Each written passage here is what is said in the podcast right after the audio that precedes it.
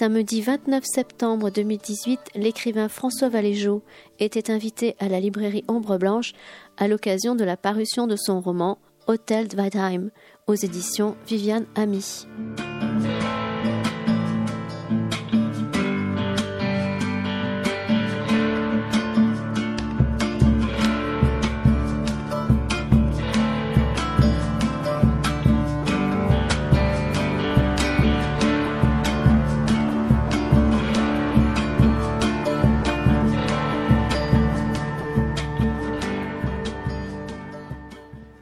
Tous et à toutes. Et bonsoir François Valéjot, j'ai fait la, connaissance il y a ben, en début d'après-midi. Euh, alors, effectivement, vous êtes romancier, vous avez déjà une œuvre. Je, je parcourais un petit peu votre, vos, livres, vos, ouvrages, et vous en êtes, j'ai bien compris, au 13e aujourd'hui. Oui, 13e au 13e livre, ce qui est assez impressionnant, quand même, on peut appeler ça une œuvre aujourd'hui, hein, effectivement. Et je, disais à la consultante que j'avais gardé de très bons souvenirs de. Je ne les ai pas tous lus, mais notamment, on en parlait de l'itinéraire de Rousseau. Le voyage des grands hommes. Voilà, le voyage des grands hommes, j'en parlais à ma femme, c'est un très très beau livre euh, qui devrait faire lire Rousseau, faire aimer Rousseau à tous ceux qui l'auront lu. Alors, Effectivement, lorsque j'ai eu terminé cet ouvrage que j'avais demandé à présenter, je me suis demandé ce, que, ce qui pouvait en rester, ce qui m'en était resté. Et ce qui, ce qui est resté très fortement, qui s'est imprégné en moi, euh, c'est une idée, une idée, une idée, mais il y en a bien d'autres, hein, sans doute. Mais comme je vous le disais tout à l'heure, c'est que ce livre est centré sur les conflits de mémoire. Hmm. Les conflits de mémoire, un conflit qui va et de personnalité qui va opposer vos deux personnages principaux qui ne vont cesser de dialoguer, si j'ose dire, Jeff et, Frida, euh, son interlocutrice. Euh, alors, pour revenir sur un passé quand même qui est assez lointain pour le narrateur, qui était adolescent à l'époque, centré sur une très courte période, sur ce séjour à, l'hôtel. Il y avait passé que trois saisons, c'est surtout la troisième saison qu'il passait là. Et donc, effectivement, d'un côté, dans deux mémoires qui s'affrontent. Hein. Alors, euh, ce que j'appellerais une mémoire courte, très courte, mm. centrée vraiment sur un été. De l'autre côté, une, mémoire longue euh, d'un personnage, parce que les choses se passent bien des années après.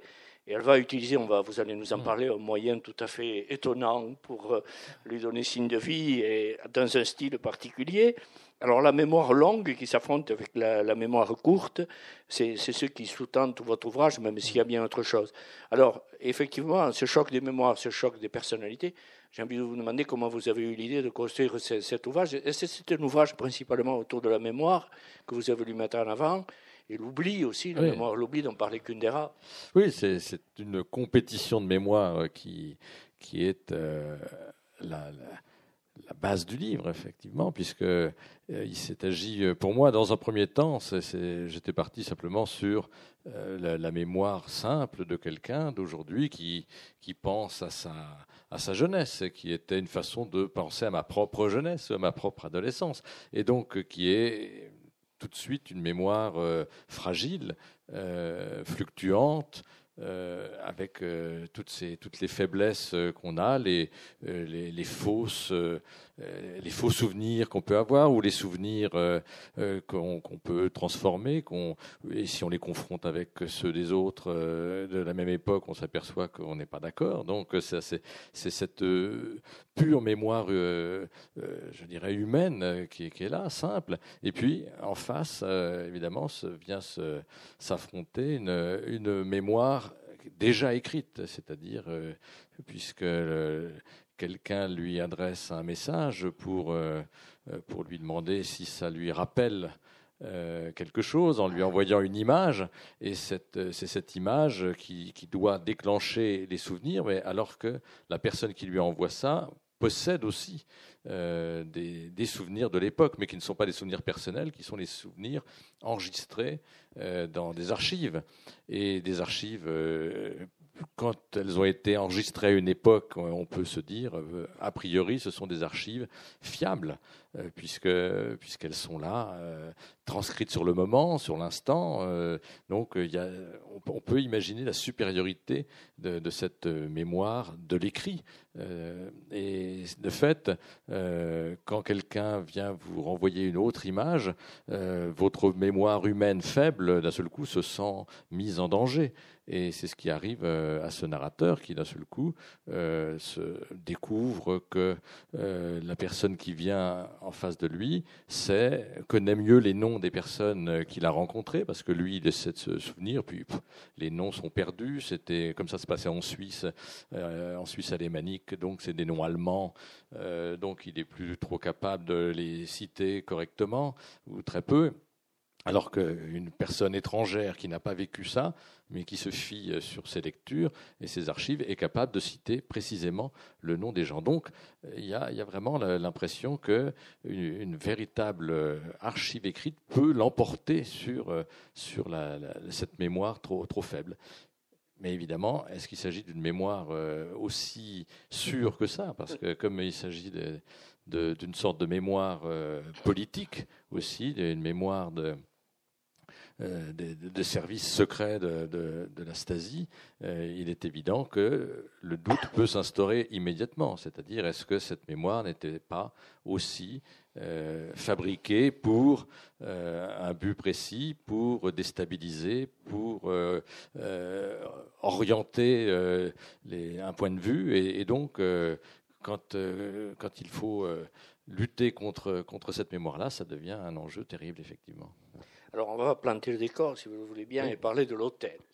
Alors cet hôtel, il est, intéressant parce qu'il gravite autour des différents personnages, une unité de lieu, si j'ose dire. Euh, c'est une clientèle assez huppée qui le fréquente, un jeune homme lui-même qui a l'habitude d'y venir pour faire plaisir à sa tante, qui est son accompagnatrice. On y trouve l'ensemble des personnages, euh, et ces personnages ne vont pas cesser de se croiser, d'échanger, de jouer. C'est une sorte de balle des égaux, d'une certaine manière. Qui, fait le charme du, livre aussi. Oui, alors c'est la singularité aussi de, des séjours qu'on pouvait faire autrefois, enfin où on, quand on allait, quand on partait euh, dans des vacances qu'on pensait ordinaires, euh, on, partait, on partait pour des périodes longues. C'est vrai qu'on imagine guère aujourd'hui de passer euh, un mois dans un hôtel suisse en pension complète. On se, on se dit que la note va être salée, que, euh, que ça, va être, ça va être bien long.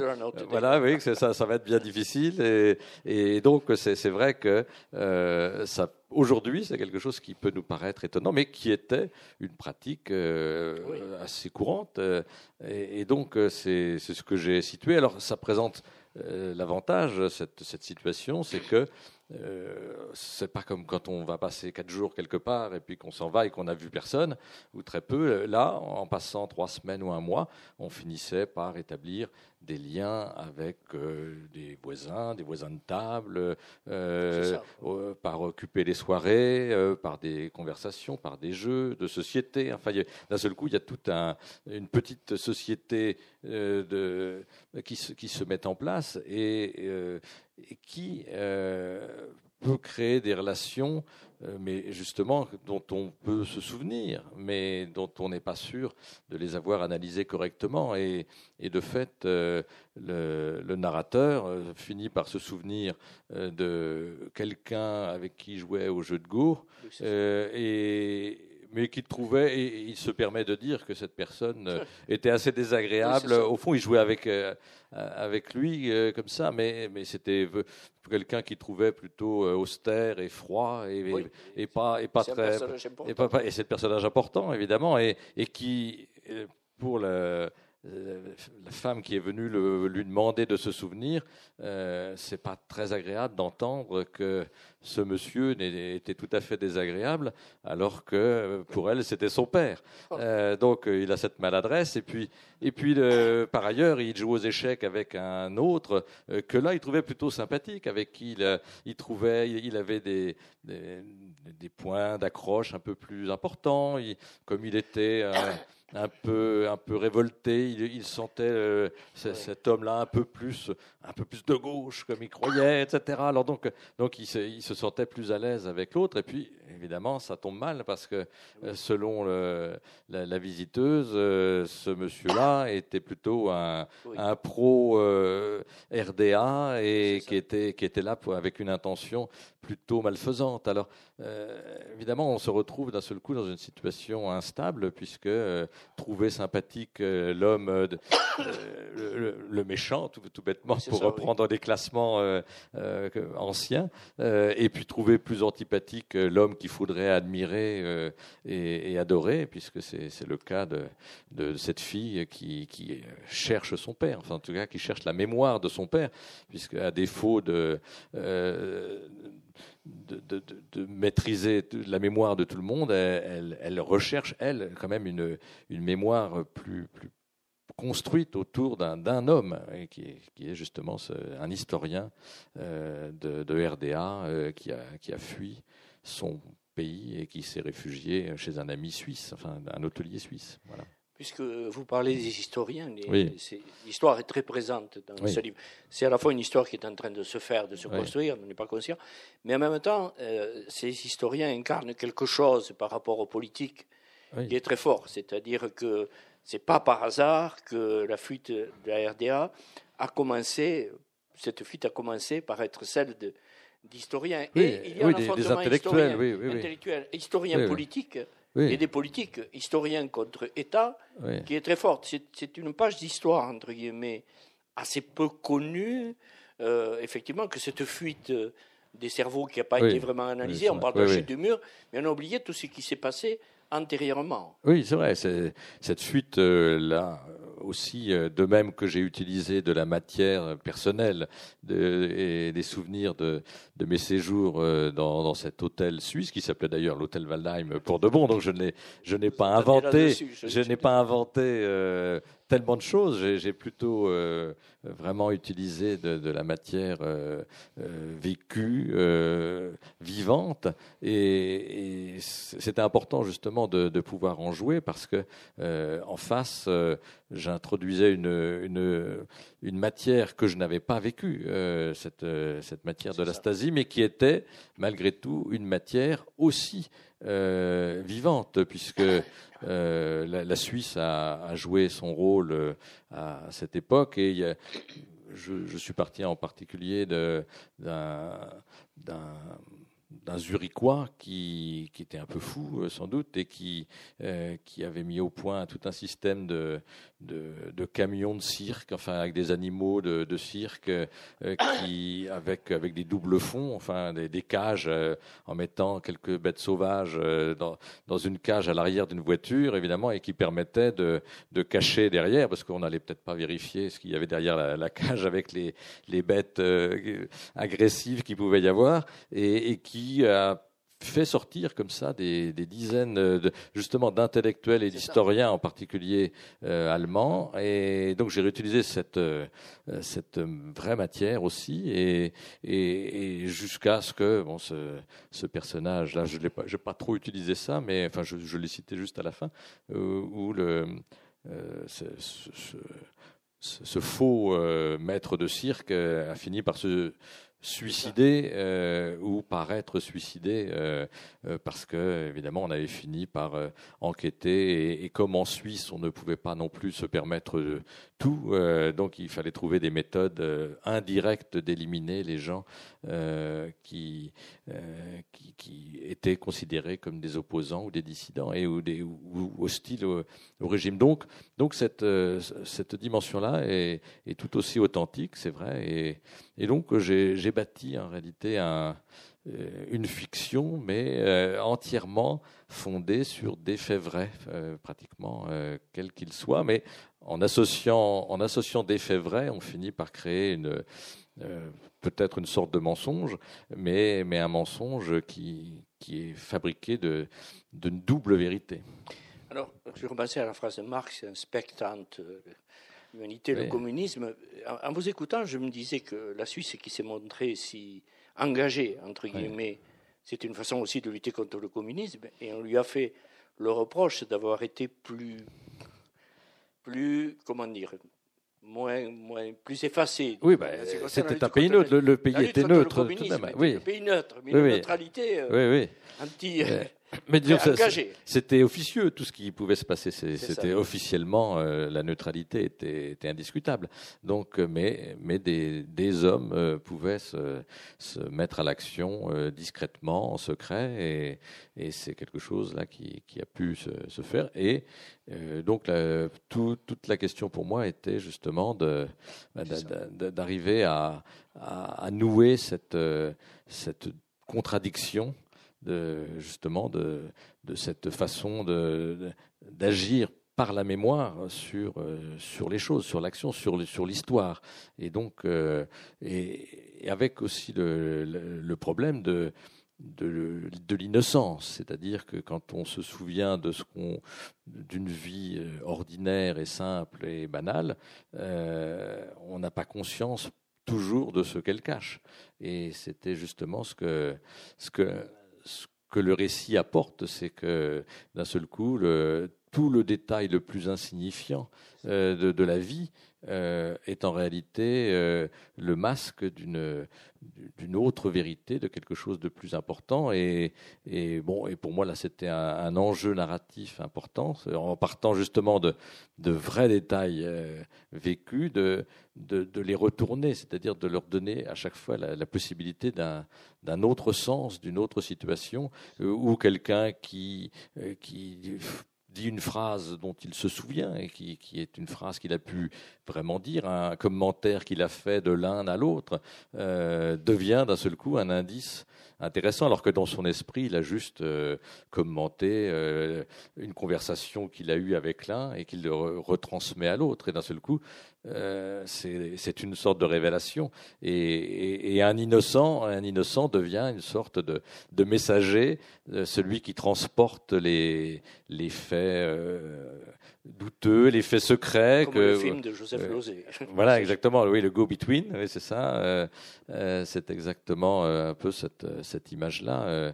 donc, et, et l'innocent est celui qui circule entre tout le monde avec beaucoup de, de joie de vivre, de, celle d'un adolescent qui, qui, bon, qui, qui s'ennuie et qui essaie de se distraire et qui, et qui à force de se distraire, bah, finit par, par, par tellement échanger qu'il euh, échange aussi des informations qu'il ne devrait pas échanger parce que simplement il ne les interprète pas de la même façon et, il y a toujours une question d'interprétation qui est derrière, c'est-à-dire euh, euh, un fait un fait de la vie est toujours susceptible de plusieurs interprétations et bon c'est une expérience qu'on peut faire tous les jours avec ses proches même où on n'a pas du tout le même regard sur un événement immédiat et on, et on, est persuadé de l'analyser d'une certaine manière alors que quelqu'un est en train de le, de le, percevoir de manière contraire. Euh,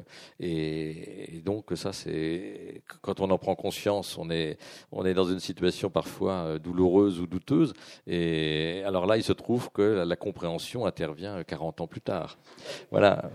Tardivement. on a l'impression, je, je repensais à un terme, on a l'impression qu'il joue le rôle d'idiot utile, d'une certaine manière, ce, jeune homme. Et sans s'en rendre compte, euh, d'ailleurs, euh, son interlocutrice lui reproche, elle lui fait deux reproches principaux. Premièrement, tu as effacé.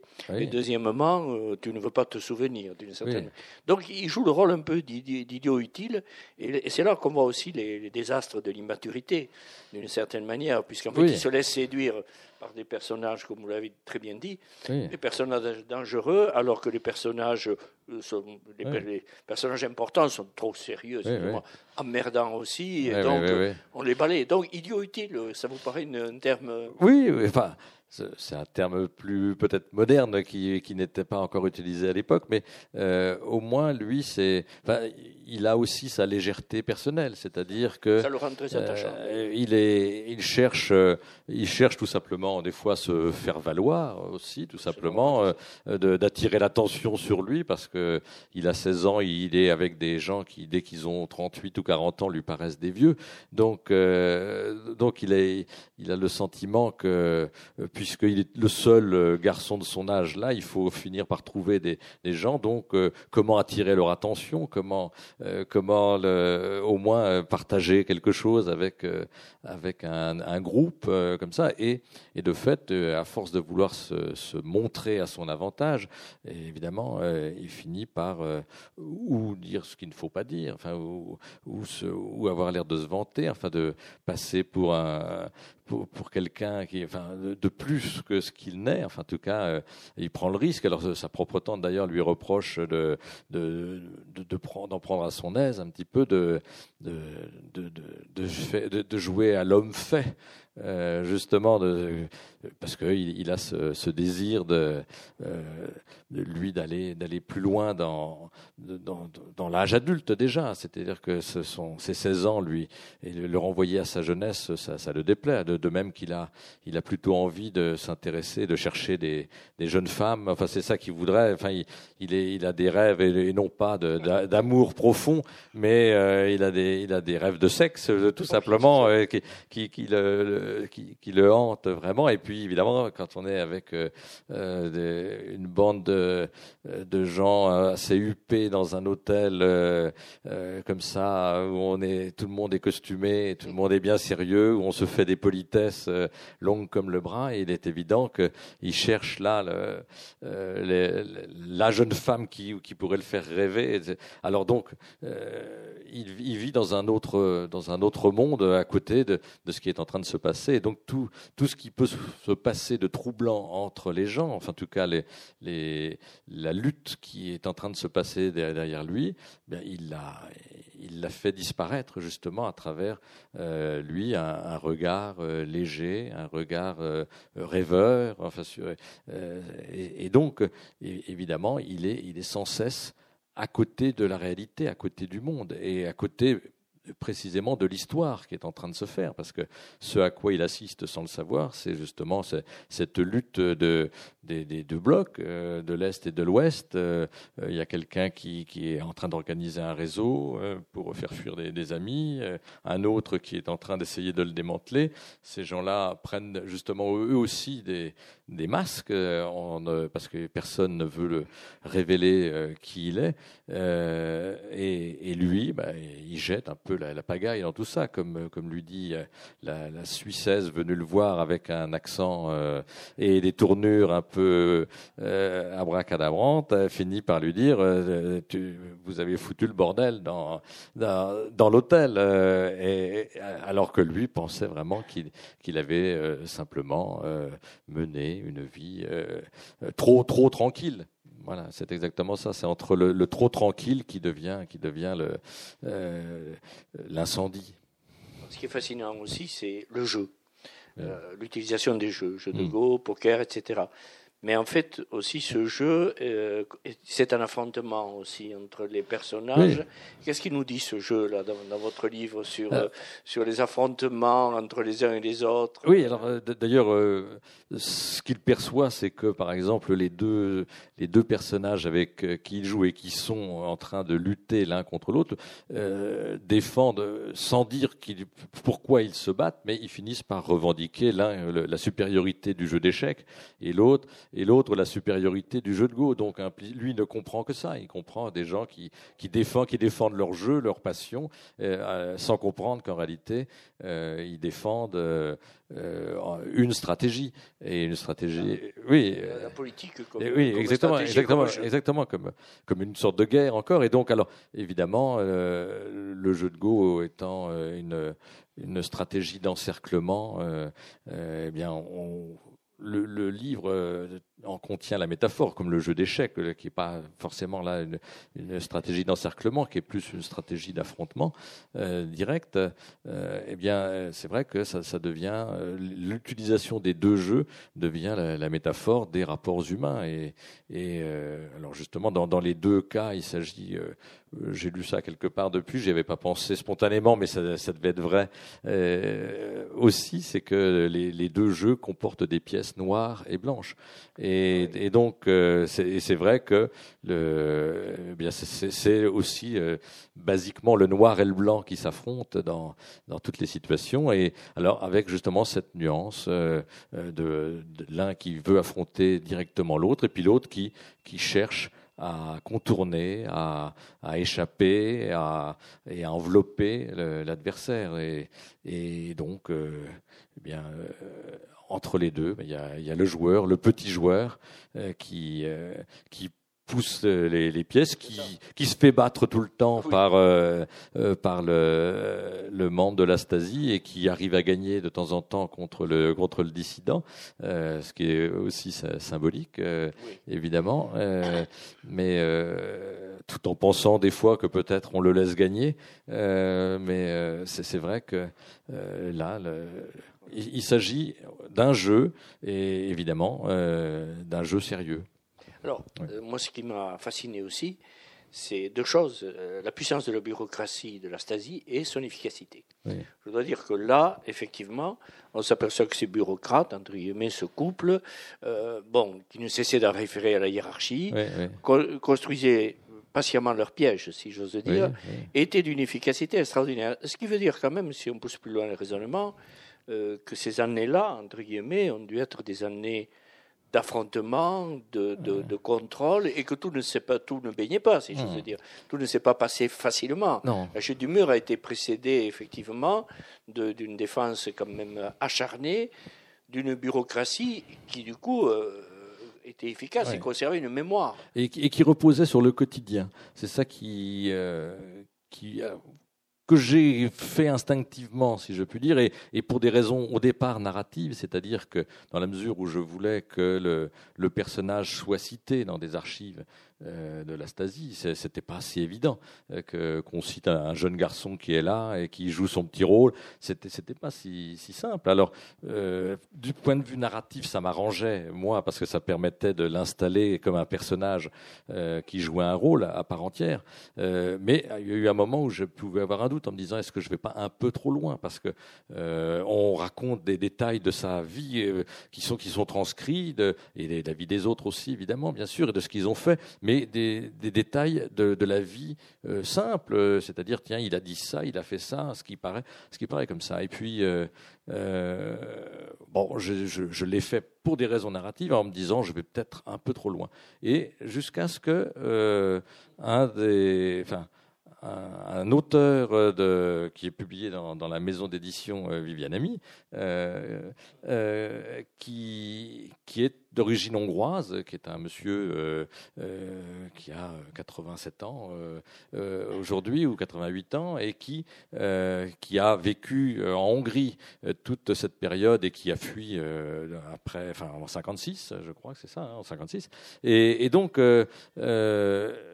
nous a envoyé un message dans lequel euh, il, disait qu'il s'était retrouvé entièrement euh, dans, cette situation de, de, de, détails de la vie parce que c'était ce qu'il avait subi exactement et qu'il l'avait découvert plus tard parce que le, même système a été fait avec ce qu'il a, cité comme étant l'AVO et j'ai eu honte euh, en lisant ça de ne pas connaître l'AVO euh, parce que je m'étais focalisé sur la Stasi bon qui est plus plus connue mais alors il y, a, eu deux système, enfin en Hongrie, la VF et la VO, enfin qui, et qui, qui faisaient euh, justement le même travail euh, de, de surveillance, d'enquête sur les, sur les gens.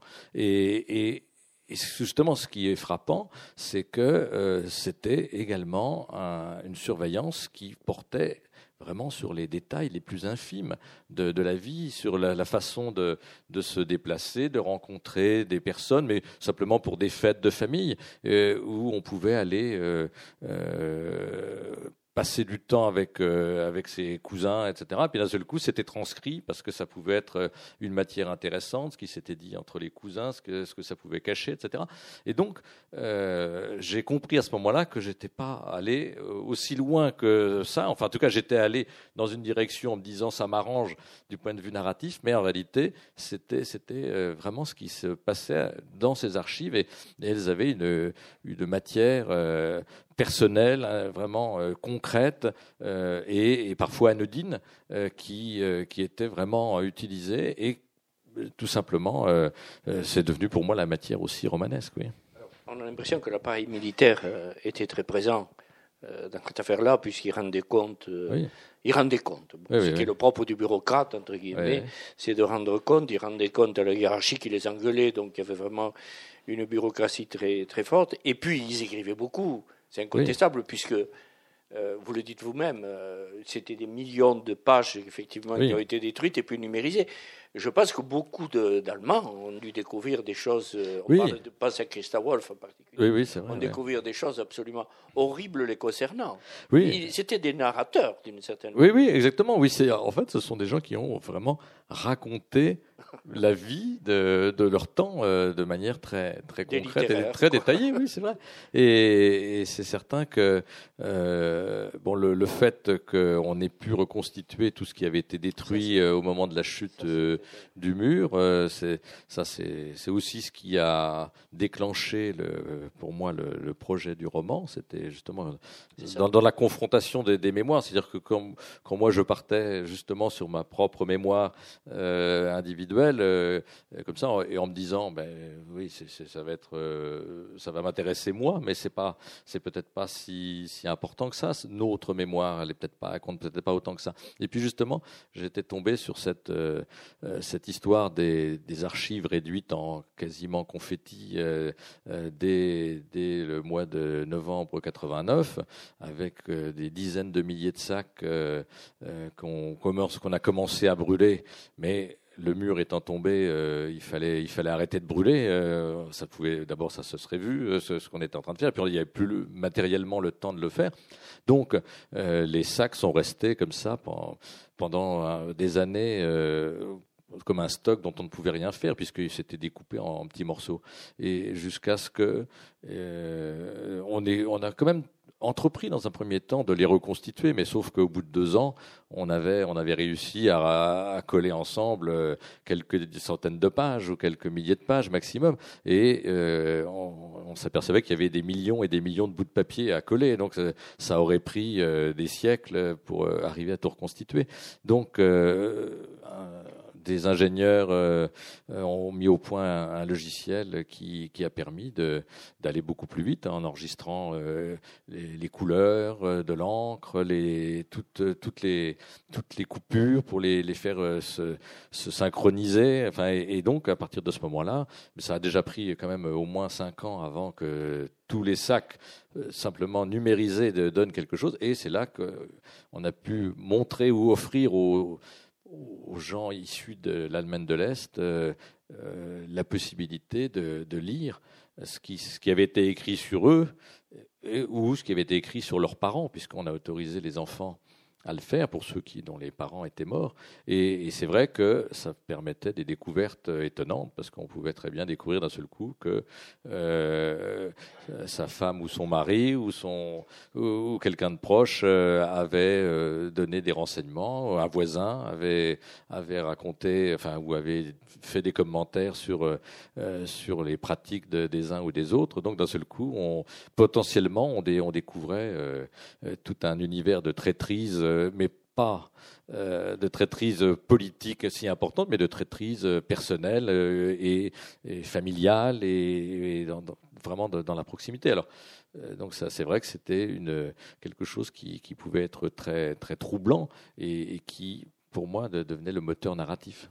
C'est ce qu'a raconté, je crois, Hertha Müller euh, hmm. dans ses souvenirs, effectivement, des, choses absolument épouvantables, notamment hmm. sa meilleure amie, euh, qui, effectivement, dont on ne peut pas toujours situer le rôle, parce qu'il y a beaucoup d'ambivalence.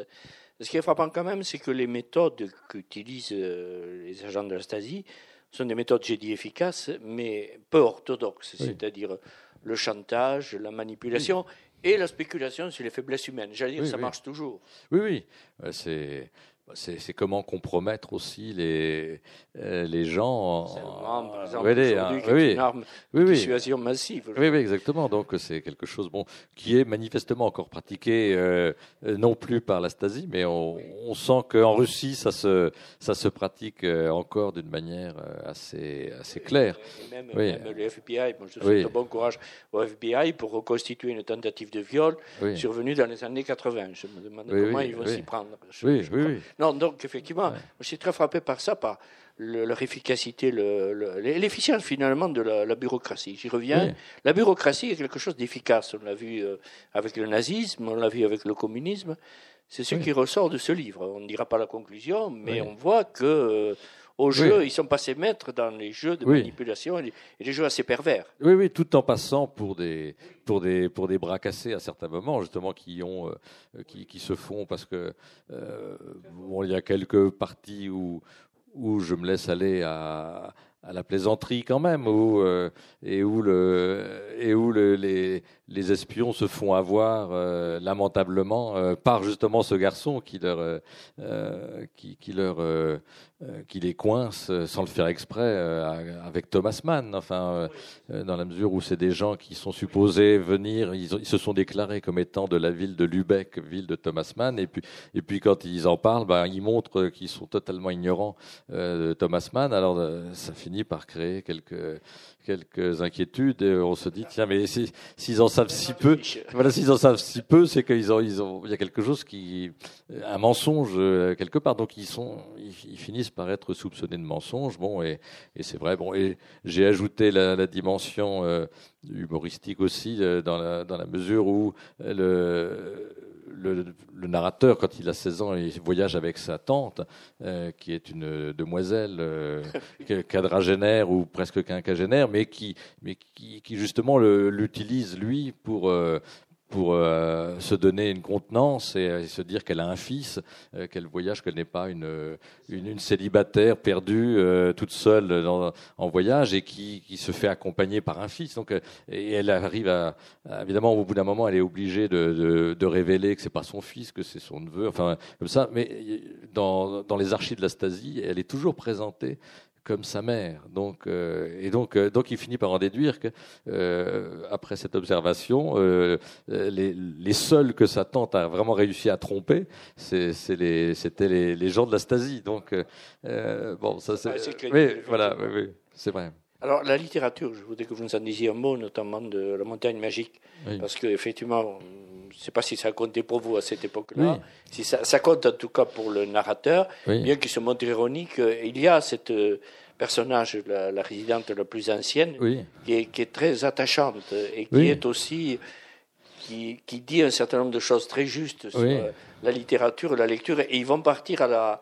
Je crois que là, vous essayez de, de, de non pas de définir la ligne de partage entre le romanesque et puis le, réel. Oui. Effectivement, quand elle revient sur les lieux, on s'aperçoit. Oui, oui, il y a toute une réflexion. Alors là, je suis parti aussi de faits euh, tout à fait euh, vécus, parce que ça a été une personne importante pour moi. Que c'était aussi ça que je voulais raconter et que je me suis euh, plus à transformer, mais quand même à, à vraiment utiliser. Et c'est vrai que c'est un personnage qui semble, en tout cas ou qui passe pour attachant auprès de pas mal de lecteurs qui me le disent, c'est vrai. Et donc, euh, c'est le personnage d'une vieille dame euh, exilée elle-même euh, d'une autre époque, exilée de, de l'avant-guerre et qui vit à l'hôtel depuis tout ce temps et, que j'ai vraiment croisé et qui, justement, d'origine allemande, je, à l'époque, je ne savais pas si elle, était juive allemande ou pas, mais enfin bon, peu importe, là j'ai un peu transformé les choses, mais en tout cas qui avait euh, cet intérêt euh, pour la littérature, pour Thomas Mann, euh, et qu'elle m'a fait découvrir justement à l'époque. Moi, j'avais 16 ans, j'étais un, gamin qui aimait la, littérature française, qui s'intéressait, qui commençait à fureter dans toutes les littératures. La gueule, mais, mais là, il se trouve face à quelqu'un qui, qui, qui, le traite de crétin parce que il ne connaît pas, il ne connaît pas quand même pour elle une œuvre majeure. Et, et c'est euh, c'est une vexation que j'ai connue aussi, que j'ai reglissée euh, euh, à, ce, narrateur, parce que, évidemment, à partir, de, sa propre connaissance, elle finit par l'initier à, la montagne magique et, à Thomas Mann en général, et, donc euh, euh, lui fait visiter des lieux. Et donc c'est vrai que euh, dame de 85 ans, mais pleine de tonus et, d'énergie, qui, va monter, qui va l'entraîner et qui il a presque du mal à, se traîner derrière elle parce qu'elle l'emmène voir les, sanatoriums tels qu'ils étaient décrits par Thomas Mann, qui l'emmène au cimetière de, de, la campagne euh, d'à côté, où justement avec cette découverte des cimetières germaniques, qui sont des cimetières euh, entièrement euh, végétaux, herbus, avec très peu de très peu de pierres. Et donc c'est une vraie découverte, mais c'est aussi alors justement avec tout un jeu possible. Alors là sur le, littéraire et pas littéraire parce que parce que finalement euh, ou le, fictif ou le vrai dans, la mesure où cette euh, cette femme lui révèle les pouvoirs de la fiction euh, dans la mesure où ce qu'elle aime chez Thomas Mann c'est ce qu'elle croit incarner dans les lieux qu'elle lui montre elle lui montre des lieux et lui comme c'est un garçon quand même assez futé et, qui a envie de coincer les autres, enfin justement qui s'amuse à 16 ans. C'est le côté sale gosse euh, qu'on peut parfois avoir à cet âge-là quand on se croit malin, euh, c'est-à-dire d'essayer de coincer euh, la personne en disant bon, alors c'est bien votre euh, votre hôtel, là vous montrez ça, mais en fait euh, c'est un, un nom d'hôtel qu'on a donné après en utilisant le nom de Thomas Mann, enfin le Berg le Berghof qu'on réutilise pour l'appeler le Berg Hotel. mais en fait c'était pas c'était pas ça le vrai le vrai le, vrai sanatorium ou pas tout à fait. et puis après on vous emmène au cimetière où elle dit ah regardez on va voir les tombes de toutes les victimes de, de la tuberculose qu'on a enterrées là. Et puis lui il regarde les, panneaux là et puis il se dit euh, oui alors le cimetière a été a été ouvert en 1920 euh, Thomas Mann s'est baladé là en, 1911 1912 euh, donc il pouvait pas voir des, des, tombes qui allaient venir des années plus tard. Donc l'air de dire madame vous êtes vous êtes drôle vous êtes sympathique je vous aime bien mais vous racontez aussi des histoires et elle lui dit je raconte peut-être des histoires mais c'est ces histoires là qui sont les, les, plus vraies qui représentent justement une dimension c'est comme elle a senti qu'il avait envie de devenir euh, écrivain, ou en tout cas, qui, ça, le faisait rêver, tout ça, elle lui dit, euh, en gros, tant que vous n'aurez pas compris euh, que quand on circule entre le vrai et le faux, on peut peut-être devenir écrivain. Si on veut être pointilleux sur la vérité, pas la vérité, on sait qu'on sera jamais un artiste. Donc, euh, donc euh, c'est aussi une, une dimension supplémentaire. Alors, euh, pendant que justement les autres sont en train de s'entretuer autour de lui, lui finit par prendre des leçons sur ce que ça peut être que, que créer, que, que découvrir la fiction, que, et puis justement par le fait que cette fiction a pu vraiment s'incarner dans, dans, un lieu. Et, et c'est vrai qu'aujourd'hui encore, euh, c'est ça qui est assez drôle, euh, la, la, ville de Davos elle-même joue entièrement sur ce mélange de fiction et de la réalité, parce que quand on, quand on se met à marcher n'importe où, il y a des... Il y a des panneaux qui ont été mis avec des textes, des citations de la montagne magique qui disent, comme si c'était à cet endroit-là qu'il fallait avoir lu ça, euh, c'est la réflexion qui correspond à l'endroit ce qui est sans doute faux euh, aussi, mais bon, c'est le même jeu sur, euh, sur la, la, création et, et, et, la réalité euh, basique qui n'est pas forcément celle qu'on croit. Alors, je voudrais qu'on revienne, en terminer sur le, les, rapports entre les deux personnages, parce qu'ils sont assez particuliers, dirons-nous. Ça pourrait ressembler à une transe qui aurait les apparences de l'amour, mais qui n'en a que les apparences. Il y a beaucoup de violence, il y a beaucoup de discommunication, comme disent les sociologues, et en même temps, petit à petit, le, narrateur se prend à vouloir rentrer dans le jeu d'une certaine manière, et finalement lui fait découvrir... Euh, une face cachée et il va, comment dire, lui-même devenir, c'est un peu kafkaïen, il va devenir un peu enquêteur lui-même. Oui, oui, c'est vrai que c'est une enquête sur, euh, sur lui-même, dans la mesure où, euh, dans un premier temps, il refuse tout ce qu'on lui annonce, tout ce qu'on lui met sous le nez, euh, parce que c'est désagréable pour lui, parce que ça ne lui semble pas correspondre à ce qu'il a vécu. Et, et, donc, il commence par la négation, mais, mais à force d'entendre, puis de lire ce qu'on lui met aussi sous, les yeux, euh, il, est, obligé de commencer à croire qu'il peut y avoir un commencement de vérité. Alors, euh, il y a peut-être aussi une autre étape euh, de, la mémoire euh, qui, peut exister, qui est celle de, la mémoire illusoire, enfin qu'on peut se créer à partir du moment où on vous, explique. c'est vrai qu'il y a des systèmes, apparemment, des psychologues ont, travaillé sur ce genre de choses, où quand on, fait raconter des, des éléments de la vie qui n'existent pas par quelqu'un d'autre, on dit voilà ta mère a expliqué qu'il y avait eu telle chose comme ça, la personne dit euh, non, je m'en souviens pas, etc.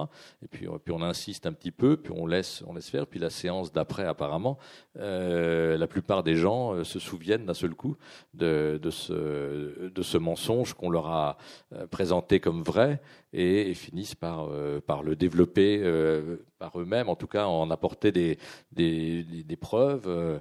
et, et c'est certain que moi j'ai presque connu la même expérience depuis quand j'avais fini le livre. Et puis, dans un, dans un salon du livre, j'ai croisé une, euh, une femme qui est venue me, voir euh, et, euh, et, qui m'a dit Est-ce que tu te souviens de moi? On était en, en Hippocagne et en Cagne ensemble. Et je me souvenais absolument pas d'elle. Et j'étais très, très troublé de ne pas me souvenir d'elle parce qu'elle était noire et, que c'était quand j'étais en Hippocagne en Cagne, dans mon souvenir, il y avait, enfin, je veux dire, euh, c'était 100% de, euh, de, de, petits gens comme moi, si je puis dire. Donc on était, on était tous, euh, et, donc tous, tous, des blancs, voilà. Il n'y avait pas, il y avait pas quelqu'un d'autre. À cette époque-là, aujourd'hui, on se mélange plus, mais là, à cette époque-là, c'était encore bien, séparé ce genre de, choses dans des classes comme ça. Et, puis, d'un seul coup, euh, je me suis dit, mais c'est pas possible. Euh, quelqu'un, je, devrais me souvenir d'elle. Probablement si elle était là, elle était la seule euh, femme de, couleur. Et, donc je devrais, et je me souvenais même pas d'elle comme ça. Alors j'étais très perturbé. Alors ce qui fait que, mais elle m'a donné de tellement de détails, de choses que j'avais que j'avais faites, de citer les gens avec qui, avec qui j'étais. Je me souvenais de certains, de certains noms, etc. Alors donc c'était bien ça. Et je me suis aperçu au bout d'une heure de conversation comme ça, que oh, j'étais capable d'un seul coup de dire comment elle était habillée. Et je, lui dit ah, ah oui, ton image me revient. Tu avais une, une robe un peu, un peu longue et un peu flottante, etc. Et c'est elle là qui m'a dit ah bah ça, je m'en souviens pas. Et, et donc, et, je me suis dit, je me suis dit, mais je suis en train d'un seul coup de, de m'inventer, puisque puisque j'arrive pas à me, souvenir qu'elle était là. Je suis, je suis en train au bout d'un moment de me dire donc forcément elle était là. Et donc d'un seul coup, je, la vois et et, donc ben, cette création de, du souvenir était, était, était vraiment euh, enfin, je veux dire, une sorte de force qui, venait de, de, l'intérieur, comme ça, et, on invente quelque chose. Et donc, c'est un petit peu la même situation aussi que j'avais créée avec ce personnage de narrateur qui, à force d'entendre des, indices, et on lui dit c'était comme si c'était comme ça, mais il, est, il a du mal à. Il, nie d'abord, et puis une fois qu'il est obligé de revenir ou de, reculer un petit peu, ben, il finit par accepter de plus en plus de choses. Et puis, au bout d'un moment, il finit par se demander si vraiment il n'a pas volontairement tout caché, si, et comme il y a des choses encore plus troublantes qu'on lui, qu'on lui, tente de lui révéler, euh, ben, il se dit, il se dit oui, c'était tellement gênant pour moi que j'ai dû faire euh, un blackout complet, euh, etc. Et donc il arrive à se convaincre de tout ça. Donc, c'est vrai que euh, la manipulation ou les manipulations qui, avaient lieu il y a 40 ans se retrouvent euh, mises en scène au présent. C'est-à-dire qu'aujourd'hui, euh, cette femme impose possiblement, en tout cas, une, nouvelle vérité à, à, ce narrateur et qui finit par, par adhérer et, par entrer dans le jeu et, et le nourrir et contribuer. Euh, et, c'est terrible ce que vous dites, parce qu'on peut en tirer des conséquences pour ce qui se passe aujourd'hui, sur, les inventions et les post-vérités, ça peut marcher. Oui, oui. Il y, a, un risque euh, manifeste, oui. oui, vrai. Alors, de l'autre côté, la mémoire de la narratrice, je terminerai là-dessus, et elle est quand même euh, fondée sur deux, choses. D'une part, sa propre histoire personnelle qui est trouvée quand même, et l'idée qu'elle se fait de, de son père et les archives. Il y, a, il y a vraiment une obstination déraisonnable chez elle, presque une paranoïa qui est presque contaminatrice. Et vous montrez bien, sans vouloir dévoiler, qu'elle ne, qu'elle ne cédera jamais. Ça ne nous dit pas quelque chose sur la paranoïa aussi, votre livre? Oui, alors moi je ne l'avais pas euh, construite spécialement comme une paranoïaque, comme une femme décidée, oui, comme une femme qui qui est prête à, aller le plus loin possible et qui a décidé de ne, de ne pas laisser d'ouverture, enfin de, de, de tout, de, mener tout jusqu'au bout, jusqu'à ce que, en fait, évidemment, elle attend, elle attend que euh, quelqu'un lui dise ce qu'elle attend de lui, tout simplement. Euh, et, comme euh, il lutte longtemps pour pour ne pas le dire, alors forcément, ça finit par créer une, une tension et, et il y a une forme de, c'est vrai, de, de, violence dans, dans, le texte, dans, dans, leur, dans leur rapport comme ça, qui, alors évidemment, sont aussi des, des, des, moments où tout peut basculer dans un autre sens, où, où une séduction possible peut, peut entrer, euh, mais, mais une séduction qui est peut-être aussi une manipulation. Bien.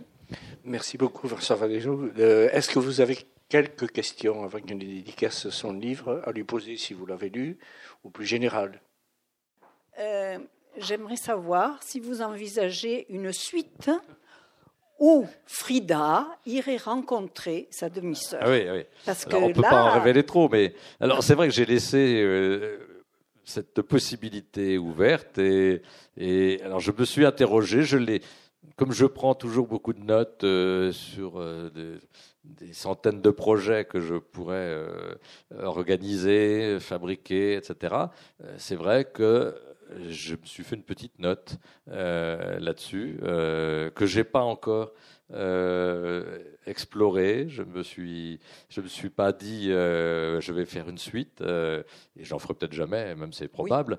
Oui, c'est, voilà, et peut-être que ce serait euh, d'un seul coup moins intéressant ou décevant. Euh, c'est, possible, mais mais il est possible que je nourrisse de temps en temps cette réflexion pour voir si quelque chose peut naître encore, parce que c'est vrai que je, j'ai cherché à, à laisser la, la possibilité euh, euh, en l'air comme ça, et, et peut-être qu'il y a une matière euh, à chercher. Mais cela dit, tout lecteur peut, à son tour, essayer de, de, la construire et, et, et, voir peut-être tous les fils qu'on pourrait tirer de nouveau, puisque c'est vrai qu'il y a une série de, de fils qui se, qui se croisent et qu'on tire les uns après les autres, et plus on croit en résoudre, enfin plus, plus on croit résoudre une question, plus on, on, on en ouvre une autre. Donc là, euh, évidemment, ce, ce fil-là est. Vous bon, nous le laissez entrevoir. Exactement, exactement. Oui, oui. Puis on n'a pas parlé de, de, son style qui est, qui est, qui est superbe. Moi, j'aime beaucoup le style de François Valéjo parce qu'effectivement, on est séduit, attiré tout de suite par la manière dont vous, vous construisez le, le, récit, dans vos personnages. Ces, ces, personnages sont à la fois des personnages littéraires oui. et en même temps des personnages réels, euh, incarnés oui. très fortement.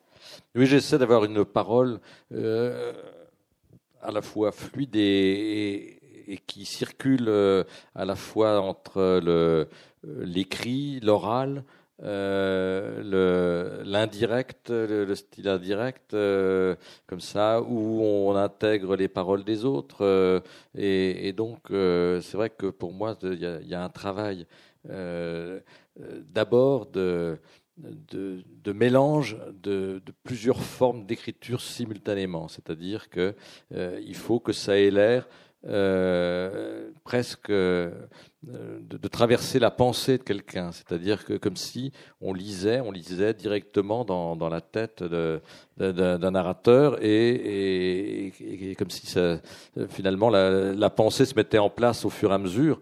Et, à partir de ce moment-là, justement, à ces bifurcations, à ces d'un seul coup, ces, ces découvertes, ces, ces pistes, c'est un narrateur qui ne sait jamais euh, véritablement où il est et où il va. Et donc, euh, donc le fait d'avancer, c'est, à chaque fois lui qui découvre. Et donc, le narrateur est enfin le lecteur euh, dans mon esprit, doit toujours être euh, aux aguets en train de, partager les, découvertes d'une voix qui, avance comme ça elle-même de manière un peu, euh, inquiète, un peu interrogative et qui, finit par bifurquer, s'ouvrir, révéler autre chose.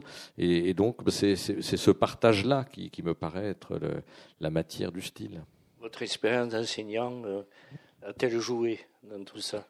Là, je... Effectivement, vous écoutant, j'ai passé spontanément, effectivement. Oui. Les échanges, l'écoute, la connaissance, la subjectivité des uns et des autres. C'est vrai. Inconsciemment. Mais, euh, Oui, mais ça, c'est sûrement du domaine de l'inconscient, parce que je ne, je ne, je n'écris pas en pensant à, ce que je peux faire à d'autres moments, oui. Bien, merci beaucoup, merci encore. Et place aux dédicaces si vous êtes intéressé. Parlez-en autour de vous. J'en recommande fortement la lecture. Merci.